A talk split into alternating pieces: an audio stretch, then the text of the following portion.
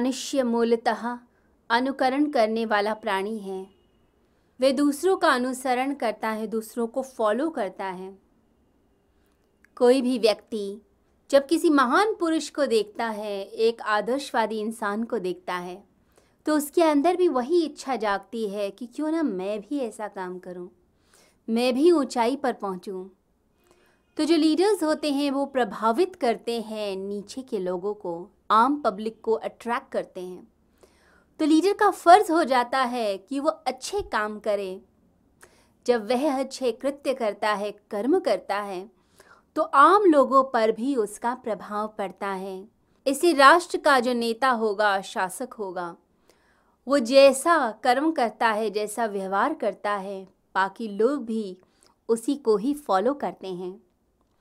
महात्मा गांधी ने जब सत्याग्रह किया तो वो आंदोलन उनका सत्याग्रह का, वो इतना प्रसिद्ध हुआ कि भारत भूमि पे ही नहीं, विश्व के कोने कोने तक पहुँचा। बड़ी बड़ी शख्सियतों को उन्होंने अट्रैक्ट किया, जो बेस्ट थिंकर्स थे अपने टाइम के फिलोसफर्स थे, वो भी उनकी तरफ़ अट्रैक्ट होकर आए। और भारत भूमि को ही नहीं उन्होंने स्वतंत्र किया, बल्कि वो प्रेरणा बने दूसरे लोगों के लिए भी। मार्टिन लूथर किंग जूनियर ने भी अपने जीवन की प्रेरणा ली महात्मा गांधी से नेंसिल मंडेला ने प्रेरणा ली महात्मा गांधी से।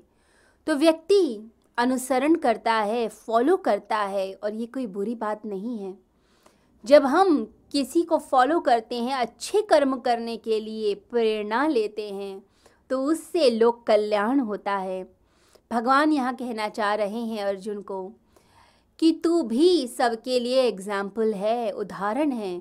यदि तुम कर्म नहीं करोगे तो आम लोगों में भी यही धारणा बनेगी कि कर्म क्यों करने चाहिए तो वो भी कर्म छोड़ देंगे। तो अर्जुन, तुम बाकी लोगों के लिए उदाहरण स्थापित कर जाओगे।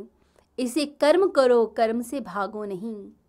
एक विद्यार्थी अपने टीचर को देखकर ही तो प्रेरणा पाता है। जो उसका प्रोफेसर होगा, जो टीचर होगा, वो कैसे पढ़ाता है? अच्छा ज्ञान दे रहा है, ढंग से समझा रहा है। तो बच्चे के अंदर उस विषय के लिए रुचि जाग जाती है, वो आगे उसकी रिसर्च करता है। अगर उसे बायो पसंद है तो आगे जाके वह मेडिसिन को चुन लेता है, उसी से रिलेटेड फील्ड्स को चुन लेता है। क्योंकि उसके टीचर ने उसे प्रेरणा दी। उस टीचर का जो व्यवहार था, व्यक्तित्व था वो आचरण उसे प्रभावित कर गया। बच्चे भी माता पिता की नकल ही करते हैं। आप छोटे बच्चों को देखिए। जैसे उसके फादर फ़ोन लेकर बिज़नेस की बातें करते हैं तो बच्चा भी वैसे ही इमिटेट करता है। वो भी फ़ोन लेकर ऐसे ही दिखाएगा, जैसे मैं भी कोई बिज़नेस डील कर रहा हूँ। तो बच्चा भी वही आचरण करता है, जो माँ बाप करते हैं।